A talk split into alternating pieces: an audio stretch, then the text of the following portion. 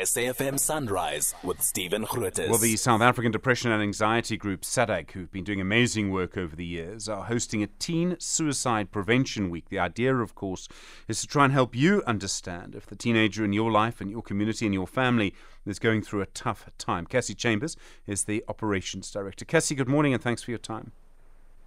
Good morning. Thank you so much for having me. I made the point earlier that it seems to me um, that in ma- most cases, actually harder to grow up now, to be a teenager now, uh, than it was when I was growing up a long time ago.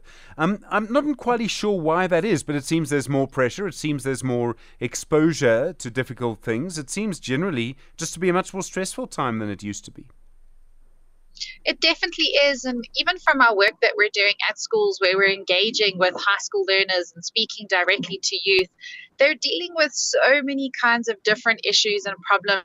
And it's a combination of issues from broken families to neglect to abuse to trauma to rape there's so many different things that our young people are having to deal with, and they don't necessarily have the support. We often hear, I have no one to talk to. My parents don't understand, or I don't even have parents.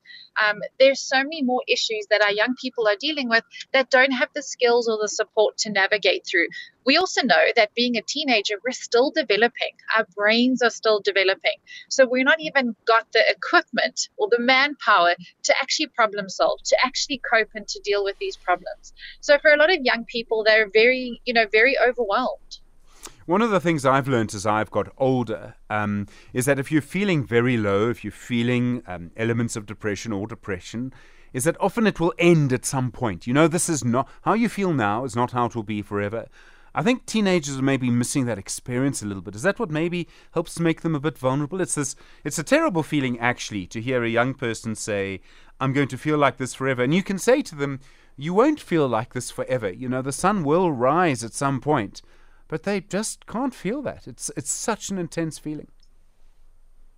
It is, and I think as adults, you know, we we have this life experience because we've been there, so we know that the sun comes up the next day. We know that other things happen and that there is support but for a teenager who's stuck in that cycle, who feels like, well, this is how I'm always going to feel, and I can't change the way that I'm feeling, you know, for them, it feels very real and it feels like their whole world is like that.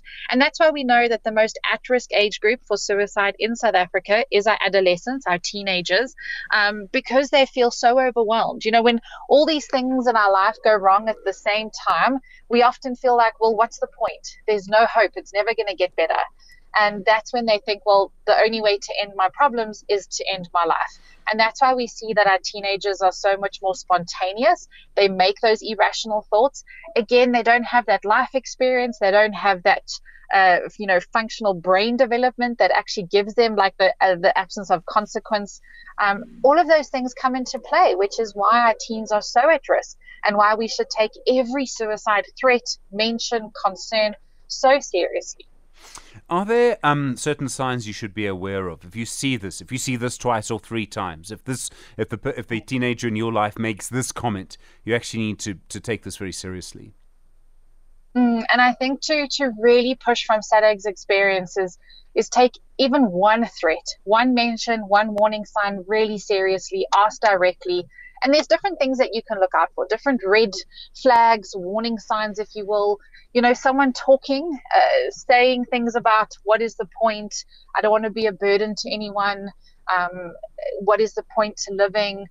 Those are the kinds of things that you should be asking and prompting more. Don't just assume that your teenager has all the language and the words to express their feelings or thoughts of suicide. If they're talking, posting, or saying anything around death or not wanting to be here, take that very seriously. Also, saying goodbye, giving away prized possessions.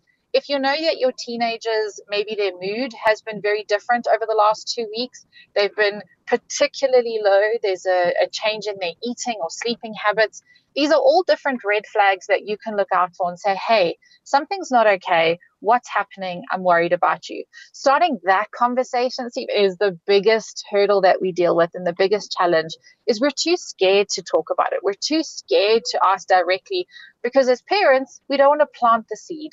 We don't want us to, to now put that idea into our teenager's head. But actually, from research around the world, talking about it doesn't cause suicide it actually creates a safe space for a teenager to say, actually, yes, I am feeling like that, or I actually have had that thought and, and it's really scary. So for us, if you pick up even one warning sign, ask, talk, start a conversation.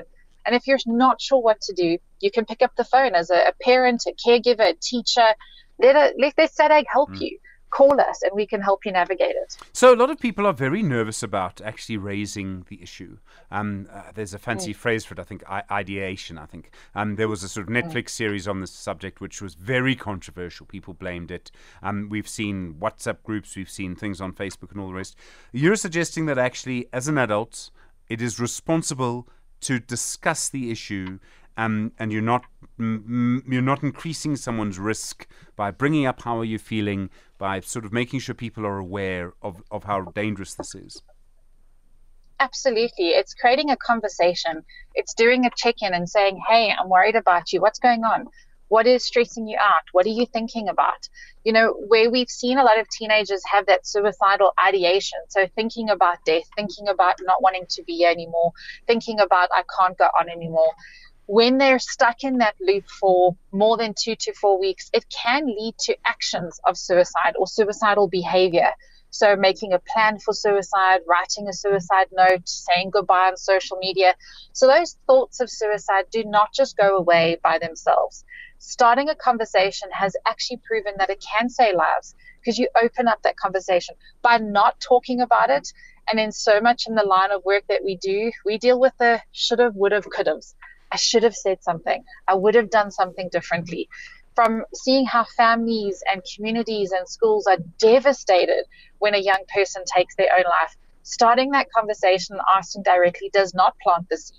It actually opens up a space for help and lets the teenager know that you're a safe space to, for them to open up to and to talk to. So when they are in crisis, they can come to you. So, from our advice is don't wait. Don't wait till you see all the warning signs, till you see all the symptoms, till the young person comes to you. Start that conversation, ask them directly. It might be scary. This topic can be very scary and overwhelming, but if you learn, if you find out more information, you'll feel equipped mm. to have that safe conversation. So so don't wait. Cassey Chambers, thank you, Operations Director at SADAG. And of course, you can get their numbers online very quickly uh, if you need help.